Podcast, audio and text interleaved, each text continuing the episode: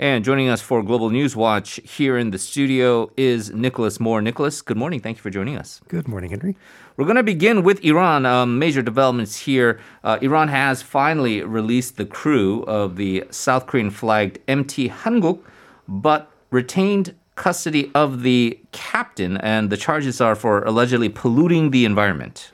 Yes, the uh, 19 member crew with sailors from Indonesia, Myanmar, South Korea, and Vietnam was stopped last month out of a claim of environmental pollution, which was denied by the ship's owners.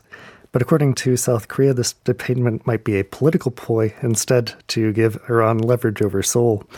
Billions of dollars in Iranian assets are frozen in South Korean funds amid a U.S. pressure campaign. South Korean First Vice Foreign Minister Choi Jong-kun urged that the captain and ship be freed as well. Iran denies that this action is tantamount to holding the crew hostage.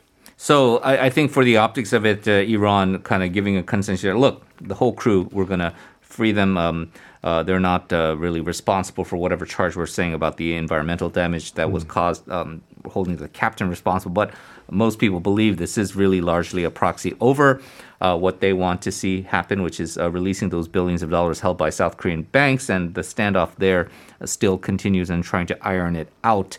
Hmm. Um, hopefully, they'll come to an amicable uh, resolution to all of this because it does look like both sides do want to get to some kind of deal here. Let's turn to Myanmar because uh, certainly very, very dramatic developments have been occurring over the past few days.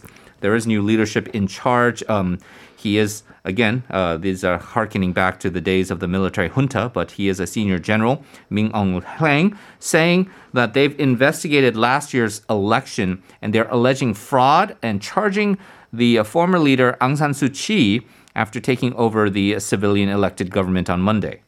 Right. Part of the justification was that the government allegedly failed to adequately investigate claims of widespread voting irregularities. the Electoral Commission, however, has ruled that it was fair. Ms. Has instead been charged with being in possession of legally imported walkie talkies. This charge means that she can be held until the 15th while the investigation continues. The November 2020 election saw Suu Kyi's party gain 396 out of the 476 contested seats. The main opposition party, controlled by the military, only won 33. Per a 2008 constitutional amendment, however, the military is automatically given one fourth. The Group of Seven condemned this coup, calling it a setback on Myanmar's path to democracy and saying that the election results must be respected. The general will be continuing anti pandemic measures taken by the Suu Kyi government, though. Uh, its medical infrastructure is among the poorest in Southeast Asia. Myanmar numbers some 140,000 cases, including over 3,000 deaths. As you can imagine, and as we say, this harkens back to uh, the period where the military junta was in charge and uh, where Aung San Suu Kyi, the Nobel Prize, uh, Peace Prize laureate, was uh, held in house arrest for, for many, many years. Now, uh, subsequently, as uh, they've had democratic elections and Aung San Suu Kyi has come to power, there have been some legitimate criticisms raised against uh, Aung San Suu Kyi for other aspects, including her treatment of the uh, Rohingya uh, rebels and, and this uh, sort of accusation of ethnic cleansing that's been going on in the country. That being said, she was the democratic, ele- democratically elected figure here, and she's been sort of the iconic symbol of freedom and democracy in Myanmar. You can imagine that the reaction globally to the military's decision in Myanmar, the coup, essentially, uh, has not been uh, taken very well. ASEAN, uh, the ASEAN chair, among others, uh, certainly has condemned these changes and calling them, including those charges leveled against Aung San Suu Kyi, ludicrous. Right. The Chinese Foreign Ministry, for its part, wants to make clear that it did not condone the move. And now the, the new US President, Joe Biden, is threatening to impose sanctions. There's also been domestic criticism in the form of the new Myanmar civil disobedience movement.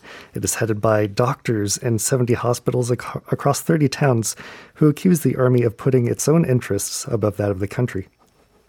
Well, we'll keep our eye on that situation, certainly. Let's uh, turn to China now. A team of investigators have visited the uh, Wuhan Institute of Virology. This is a site where some suspect has been the source of the coronavirus, the COVID 19 virus.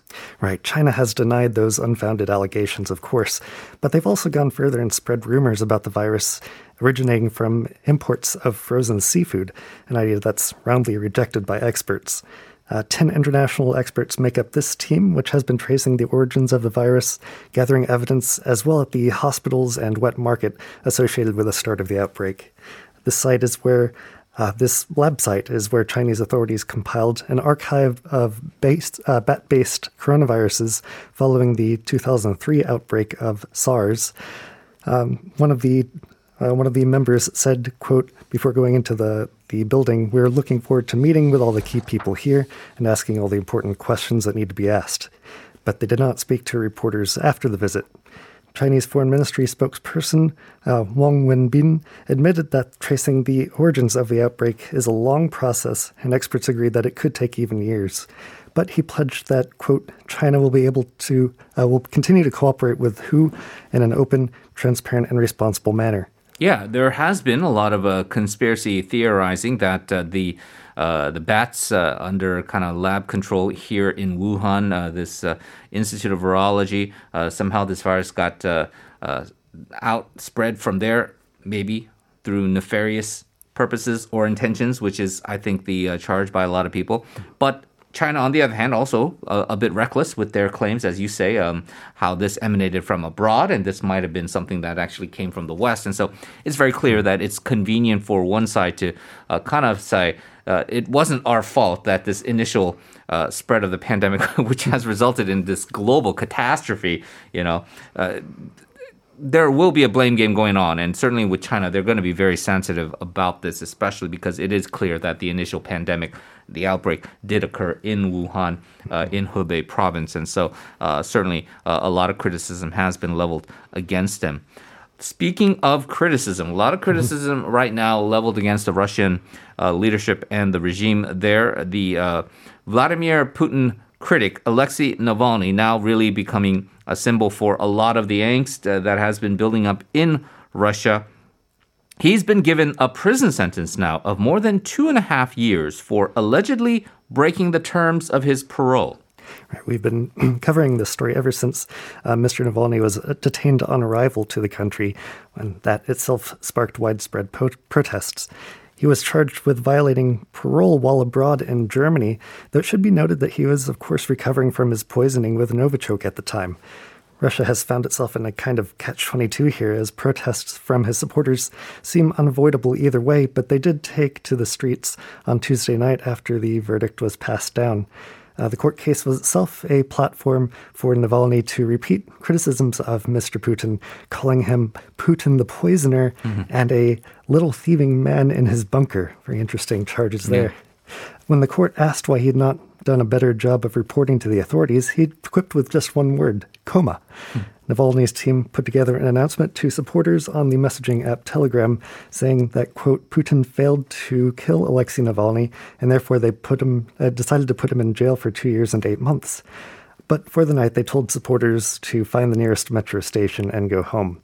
More than a thousand have been arrested in the related unrest. Certainly, um, keeping him in prison would maybe uh, allow uh, Russia to ha- keep a handle on maybe more of the uh, provocational uh, type of actions that he may do if they do not want to see this. But it certainly does keep him uh, uh, under the spotlight as a martyr for this cause. And obviously, to the outrage of these thousands of protests, really unprecedented, the mass scale of the people and the brazenness, knowing full well, certainly, that these mass arrests and perhaps even worse could be a consequence of kind of going against the Putin regime. All right, uh, we will leave it there. Uh, Nicholas, thank you as always for the reporting. Hope you get some rest over the weekend and uh, look forward to talking to you again soon. All right, thank you, Henry.